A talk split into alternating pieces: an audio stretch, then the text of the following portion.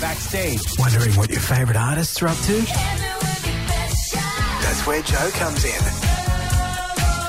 Triple M's Backstage Pass with Joe Matera. Here on a Tuesday morning, we chat to Joe Matera for uh, Backstage Pass. Morning, Joe. Morning, Josh. Uh, we've got a bit to get through. So, uh, The Who, uh, what's going on with them, or more specifically, Pete Townshend? Yeah, well, Pete Townshend um, did an interview recently, and he talked about they were talking about um, the future of music and AI, and he said that um, he, you know, really um, says that he invented backing tracks. Now, what he why he said that was back in uh, 1971 when they were making the uh, Who's next album, and uh, he was working on a project at the same time called the Lifehouse um, project, which sort of got sort of shelved, and some of the tracks ended up on that Who album. But um, he invented the backing tracks in regards to keyboard parts and that sort of samples, because you know when when the band were playing live back in that period, only a three piece band, but you would hear this sort of string um, arrangement or you know some keyboards in the background. That was the backing track. So he said ever since then that's what bands have been using. So he says he's really looking forward to uh, you know working for AI and see what he can come up with. So um, so there you go. He's uh, he, he's been credited with uh, inventing the uh, backing track. Oh, interesting. That's a that's a pretty big credit for him. it is. You know, I mean, he's always been sort of very technologically, uh, you know, um, interested in stuff like that. I mean, he's you know even with the Who. I mean, uh, he's done some really amazing stuff. So um, yeah, it's going to be interesting to see where he goes with his AI though. Absolutely. Um, we've got some news from ACDC. Yeah, ACDC returned to the stage, uh, what was it, a week ago, and they played the uh, Power Trip Festival in the US, and the set list is just unbelievably uh, fantastic. You know, all the hits of ACDC and some tracks they haven't played in a long time. But the big rumour is, and you know, I've heard from inside the uh, ACDC camp that they're planning to tour Australia next year. So, um, and they're also in talks to headline Rock in Rio now um, for next year. And if that happens, that's going to be massive because uh, I think the last time they played Rock in Rio was in 1985. So it's almost like 40 years later. Yeah. Um, but um, you know, because they've been having. I mean, as we know, Brian Johnson had a lot of vocal issues, you know, and um, you know, stuff happening in the band. But now, hopefully, uh, they're they're sort of fi- fired up, I suppose, with after doing this show, and they want to sort of continue on doing the uh, more shows. So let's hope they come to Australia. Absolutely. And I saw a video of them. Uh, I think it possibly was at that performance you were talking about recently, and they've all got white hair.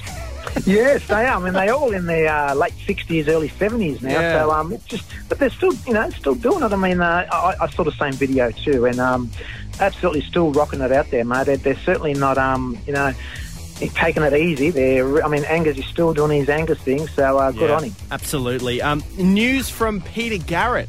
Yes, Peter Garrett is, is um, has just announced a second solo album, which is called The True North. Now, um, he released a, a first solo album back in 2016. It was called A Version of Now. Now, this one here isn't due to March next year, but he's released the title track just a few days ago, and uh, it's going to be interesting to see uh, where this goes because um, Peter on this actual album, he's also got um, fellow Midnight Oil Martin Rotsey playing on guitar, and also Peter's two daughters also uh, contribute Oh. to this album. So it's interesting. So and he's going to go and do a tour. So hopefully, uh, you know, it may come to Shepparton because he's playing Wangaratta um, at the end of November. So uh, that's going to be uh, really cool to see. But yeah, it's uh, great to see Peter sort of getting it back out there and um, you know doing some shows. Absolutely. And he's making it a family affair as well. Yeah, I think they're all doing it now. I think they're in that age where they're starting to bring on their family and you know and that sort of stuff. I suppose they can do it. I mean, as long as they've got talent, obviously. yeah, absolutely.